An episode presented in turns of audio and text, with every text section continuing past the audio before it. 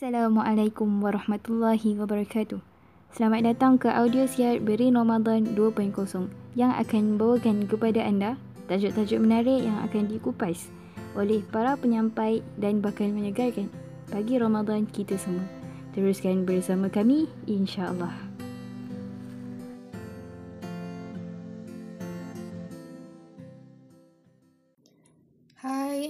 Assalamualaikum warahmatullahi wabarakatuh. Saya ucapkan kepada semua yang sedang mendengar beri Ramadan pada sesi kali ini.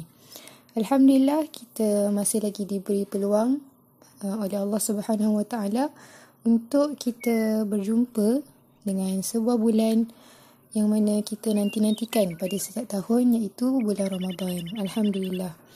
So, saya harap semua yang mendengar berada dalam keadaan yang sehat walafiat walaupun sekarang uh, negara kita dilanda satu dunia dilanda dengan wabak pandemik COVID-19 saya harap semua stay at home stay safe dan teruskan mendengar beri Ramadan.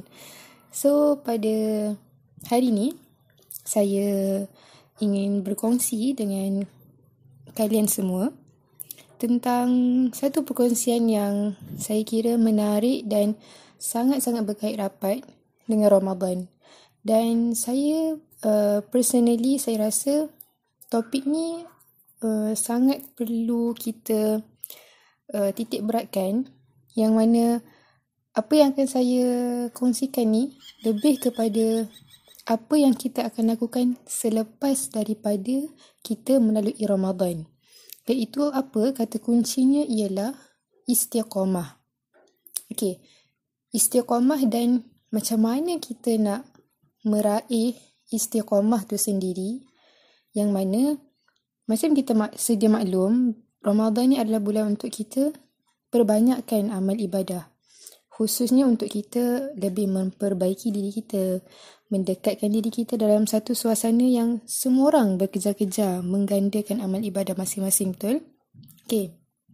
Jadi kita mesti terfikir adakah amalan yang kita lakukan ni hanya akan berkekalan dari mula hari pertama Ramadan tu sampai dalam malam terakhir Ramadan sahaja ataupun kita akan teruskan lagi. Satu syawal kita masih lagi teruskan apa yang kita dah mulakan pada Ramadan kali ini.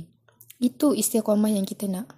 Bukan hanya Ramadan sahaja kita lakukan amalan. Tapi habis sahaja Ramadan, kita tinggal macam tu sahaja. Bukan itu yang kita nakkan. Bahkan yang kita mahu adalah proses latihan dalam bulan Ramadan tu membantu kita untuk kita kekal istiqamah. Okey baik.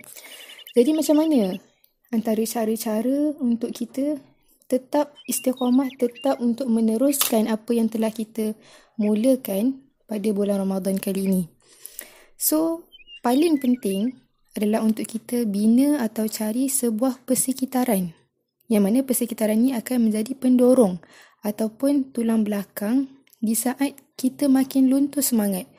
Macam kita tahu, bulan Ramadan ni semua orang akan buat amal ibadah. Tapi bila uh, habis sahaja bulan Ramadan ni mungkin ada di antara kita yang okey dah sibuk bekerja. Um, biah Ramadan tu mungkin dah makin luntur dalam diri. So lumrahnya kita perlukan sebuah dorongan, bantuan untuk kita kekal on track berterusan sebab kita manusia ni setiap manusia dikurniakan hati betul qalbun hati itu sendiri sifatnya berbolak-balik. Okey. Jadi yang paling penting kita bina persekitaran yang mendorong kita.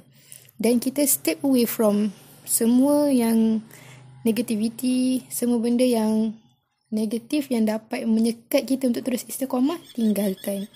Okey, antara uh, caranya adalah mungkin kalau kita uh, ada kawan-kawan yang sama-sama boleh teruskan apa yang kita buat. Contoh kita bertadarus. Bertadarus waktu Ramadan.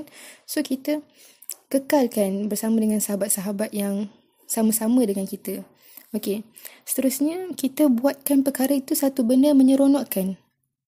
Kuncinya adalah kita buat sesuatu perkara itu berserta dengan keikhlasan.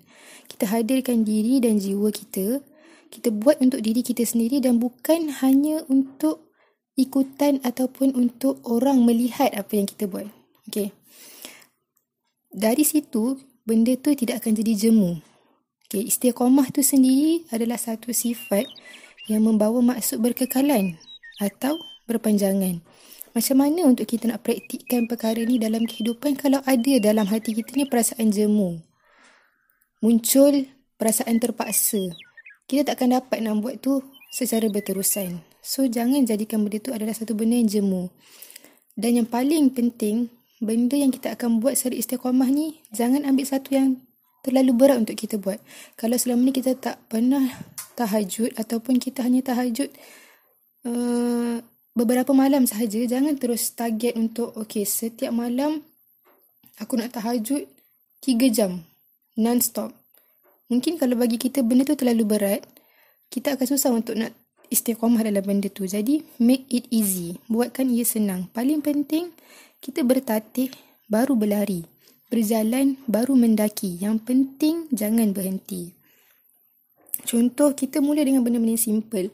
Satu muka surat satu muka surat sehari, tadarus, sedekah seringgit mungkin.